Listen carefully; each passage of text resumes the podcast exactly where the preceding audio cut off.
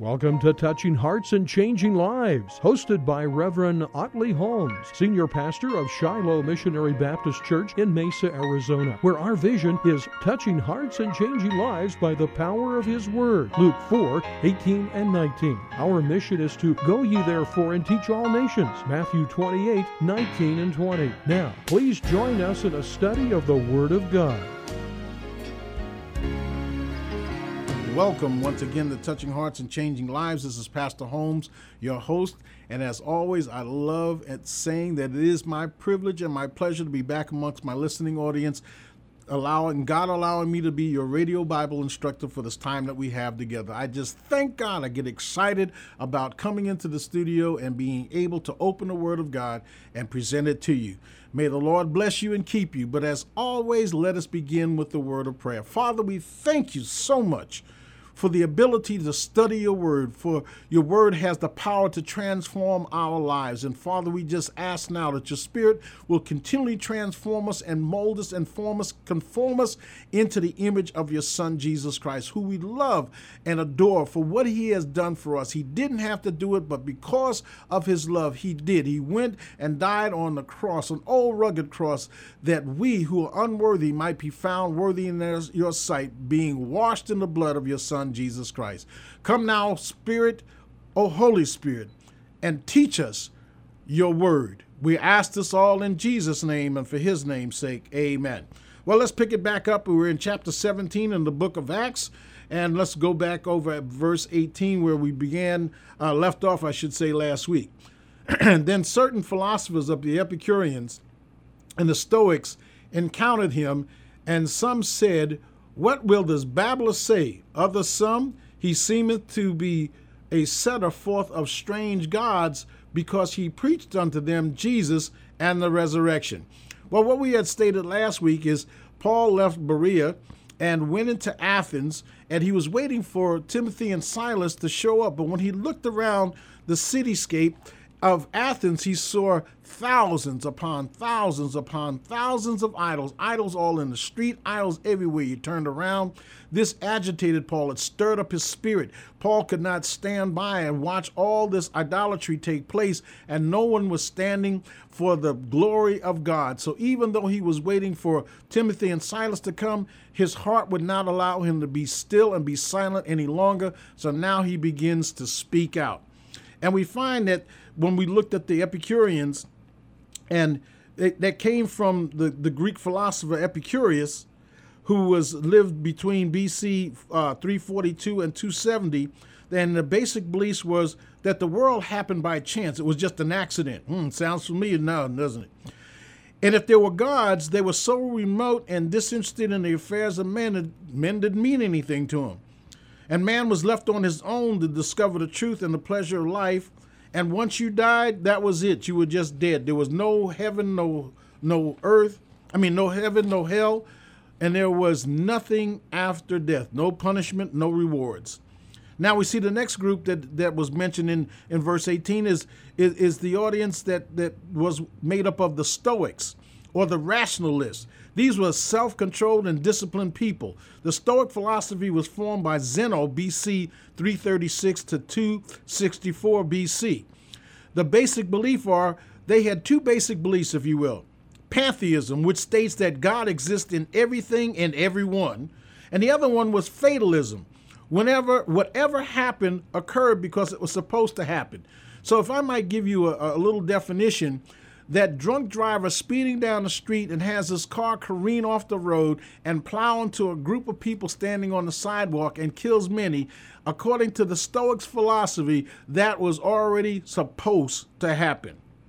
So we find out that the next group that was listening to uh, the Paul, Paul Paul's message was the philosophical questioners of Jesus Christ.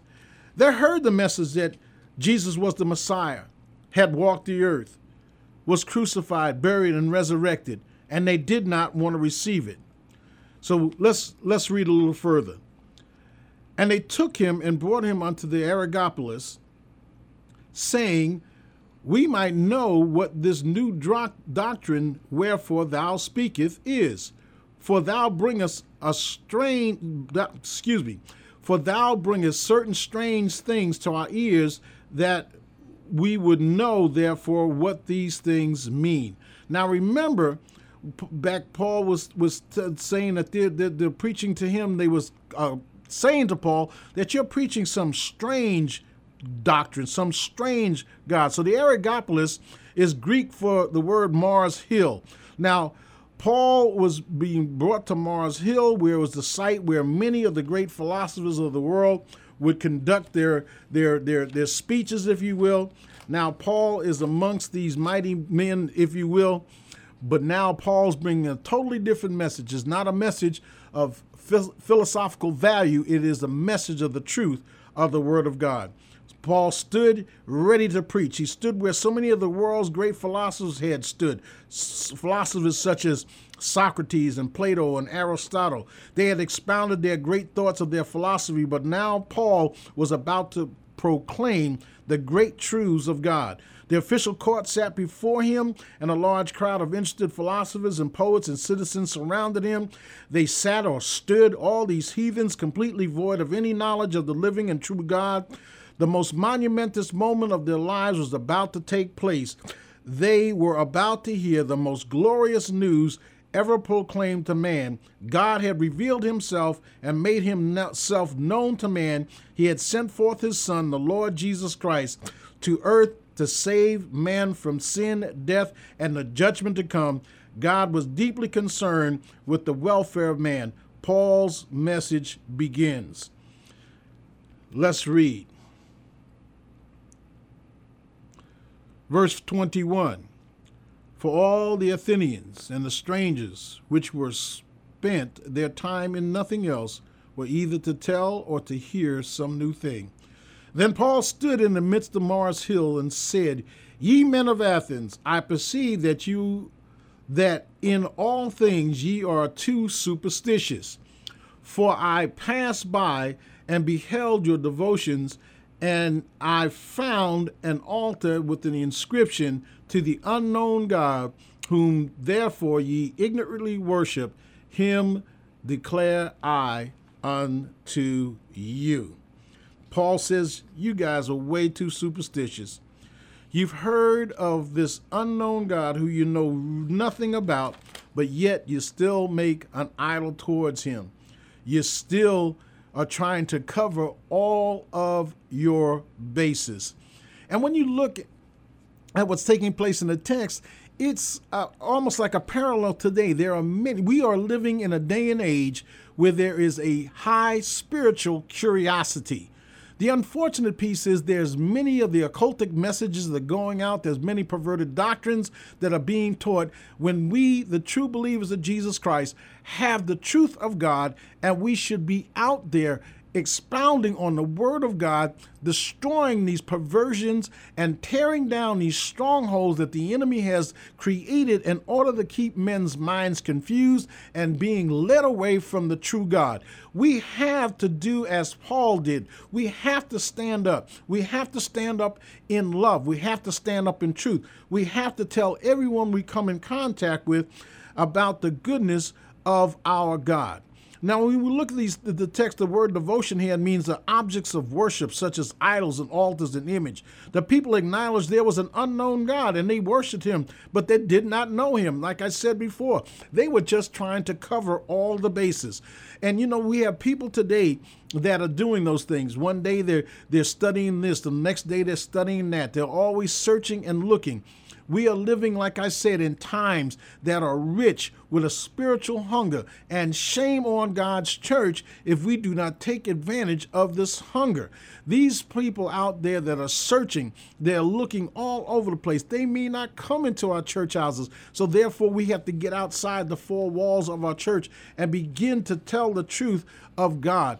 And when we tell the truth of God, we not always do like we used to do in years gone by, by getting in their face and, and giving a message of condemnation, but we ought to give one of love and in truth, knowing that God has covered their sins through the blood of his Son, Jesus Christ. Let's read a little further. Verse 24 For God hath made the world and all things therein, seeing that he is the Lord of heaven and earth, dwelleth not in temples made with hands. So Paul begins by saying God is the creator. God has created created the world and all things therein. There is only one and one true God. He is supreme, absolute, all powerful, all encompassing. He has made everything that is and has been made. God is the Lord of heaven and of the earth. He is the master and the ruler of all. There is none other but God. God is the creator and he is not created. He is the creator. And he does not dwell in temples made by hands of men. Verse 25 Neither is worshipped with man's hands as though he needed anything, seeing he giveth to all life and breath and all things. God is self sufficient. The point is shocking to the mind of those uh, uh, unregenerated people. It means that God Himself has created men, He has given gifts to unto men, and God is the one who has created all things. He is the giver of life, He is the sustainer of life, He is the one that brings us through life. God guides the history of all men and nation, nations, and that is a phenomenal revelation. That I don't understand how God does it, but God can take you and I, have us going into the direction to create the history of the world and never yet violate our free will. Well, my brothers and sisters in Christ, I need to hold up there. We'll pick this up again next week. Pray for me as I pray for you. Visit us on the web at www.smbcmesa.org. Call the church office 480-844-2687. Stop by midweek Bible study at 7 p.m. Or come out on Sunday school at 9 a.m. on Sunday mornings. Worship services at 11 a.m. You can revisit this broadcast at touchingheartsandchanginglives.podbean.com. Pray for me as I pray for you. The church is located at 56 South Robson in Mesa, Arizona. May the Lord bless you and keep you, is my prayer. Lift me up as I lift you up. See you again next week. May the Lord bless and keep you, is my prayer. Touching Hearts and Changing Lives radio program is an outreach ministry of Shiloh Missionary Church and is hosted by Reverend Otley W. Holmes Jr., Senior Pastor. Please join us every Saturday evening at 7 p.m. on KXXT 1010. We're located at 56 South Robson Mesa, Arizona 85210. And it's right on the corner of Robson and First Avenue in downtown Mesa. Service times are Wednesday evening prayer meeting 5:30 to 7 p.m. and Bible study 7 p.m. to 8:30 p.m. Sunday morning, Sunday school 9 a.m. Worship service is at 11 a.m. For more information, call 480-844-2687 or email sbchurch1011 at qwest.net. Be sure to log on to the website www.smbcmesa.org. This program has been sponsored by the membership of Shiloh Missionary Baptist Church.